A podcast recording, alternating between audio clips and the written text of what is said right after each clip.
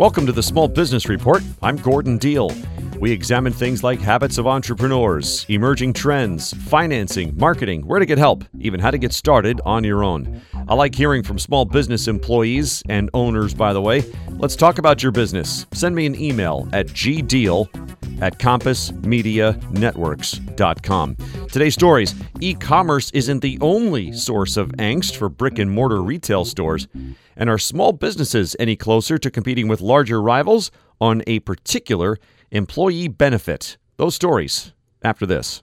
As a small business owner, you need protection for your physical and financial assets. From general and professional liability insurance to business owners and commercial auto policies, Geico can help. Go to geicocommercial.com for your free quote and see how much you could save today.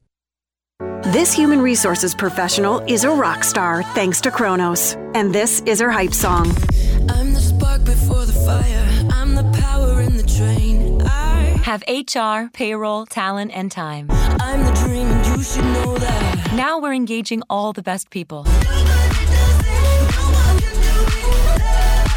Kronos, HR solutions for the modern workforce and the people who support them. Learn more at kronos.com slash HR swagger. Don't blame all the vacant stores on e commerce. Sky high rents are squeezing retailers too. Although commercial retail rents are down from recent peaks, they haven't fallen as fast as sales at struggling chains. The rents remain higher than pre recession levels in many prime shopping areas. It's a story by Suzanne Kapner, reporter at the Wall Street Journal. Suzanne, what's up here?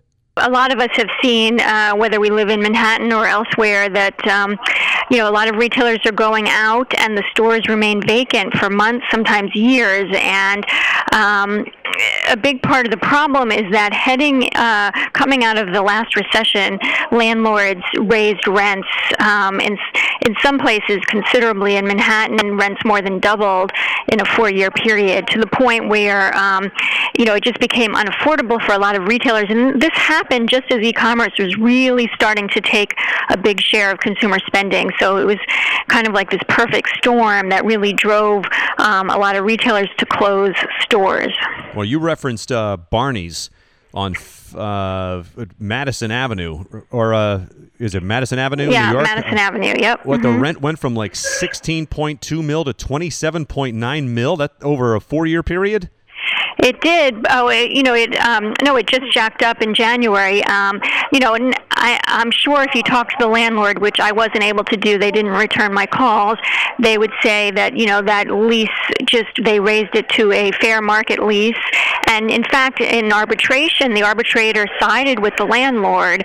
Um, you know, but that may be the fair market, uh, the asking rent for that neighborhood. But if you walk along Madison Avenue in the 60s today, there are a lot of vacant stores. So, um, you know, I think landlords need to be a little more realistic about what's possible. Well, ultimately, um, what would happen with that particular location?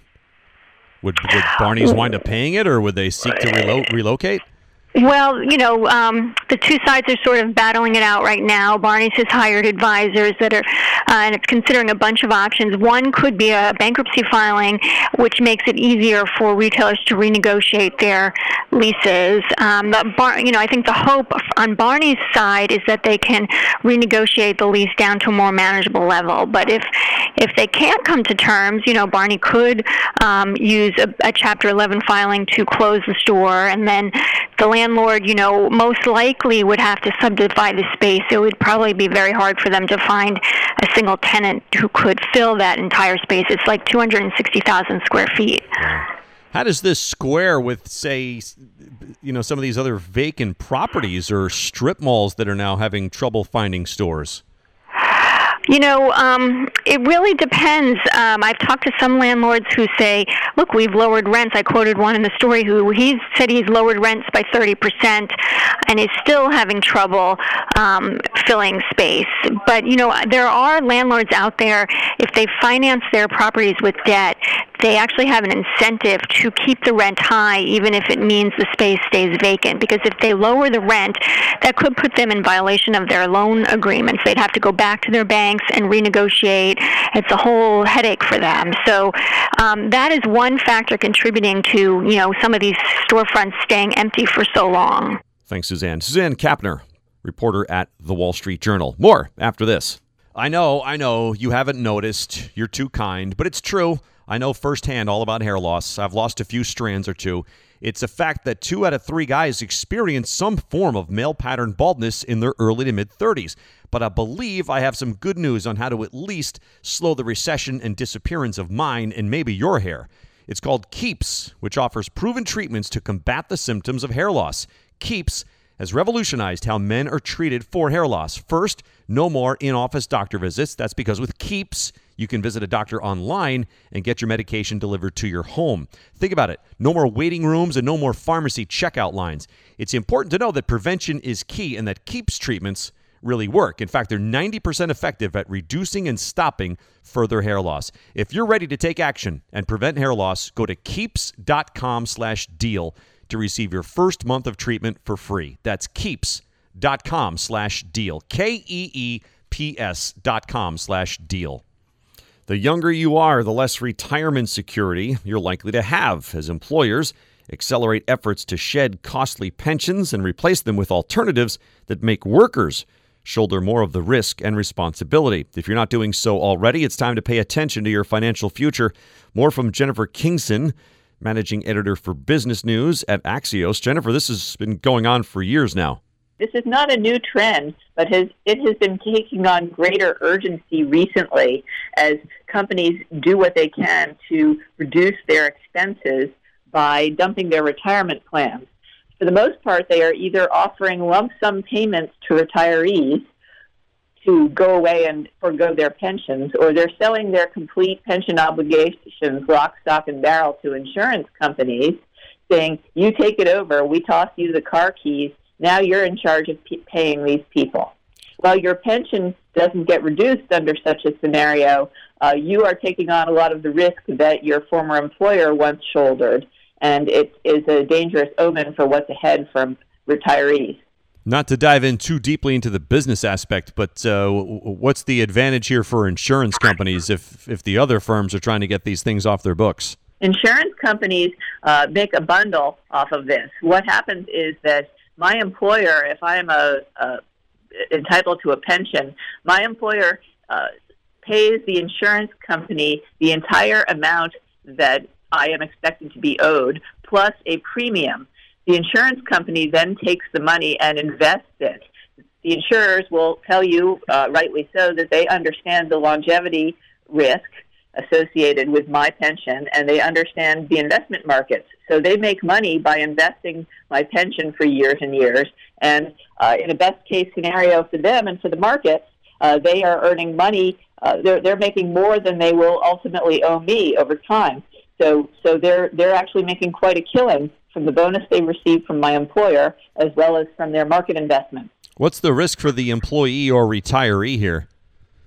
The risk as things stand, isn't that high under this scenario. Instead of getting a pension, which is guaranteed for payment by a quasi government authority called the Pension Benefit Guaranty Corporation, uh, you are getting an annuity from an insurance company. The amount is the same, but it isn't backstopped by this government agency that steps in when companies go insolvent and can't meet their pension obligations. There are also other risks if it's an annuity rather than a pension, it, there are certain uh, restrictions that no longer apply. Could one of your creditors come in and go after your pension? Uh, what if the insurance company fails? What guarantees do you have? What if you find out after you're retired that you are actually entitled to a higher pension than the co- company originally calculated? You don't have the same recourse that you might.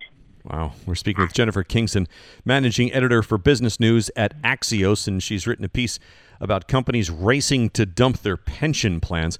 How many companies still offer them, by the way?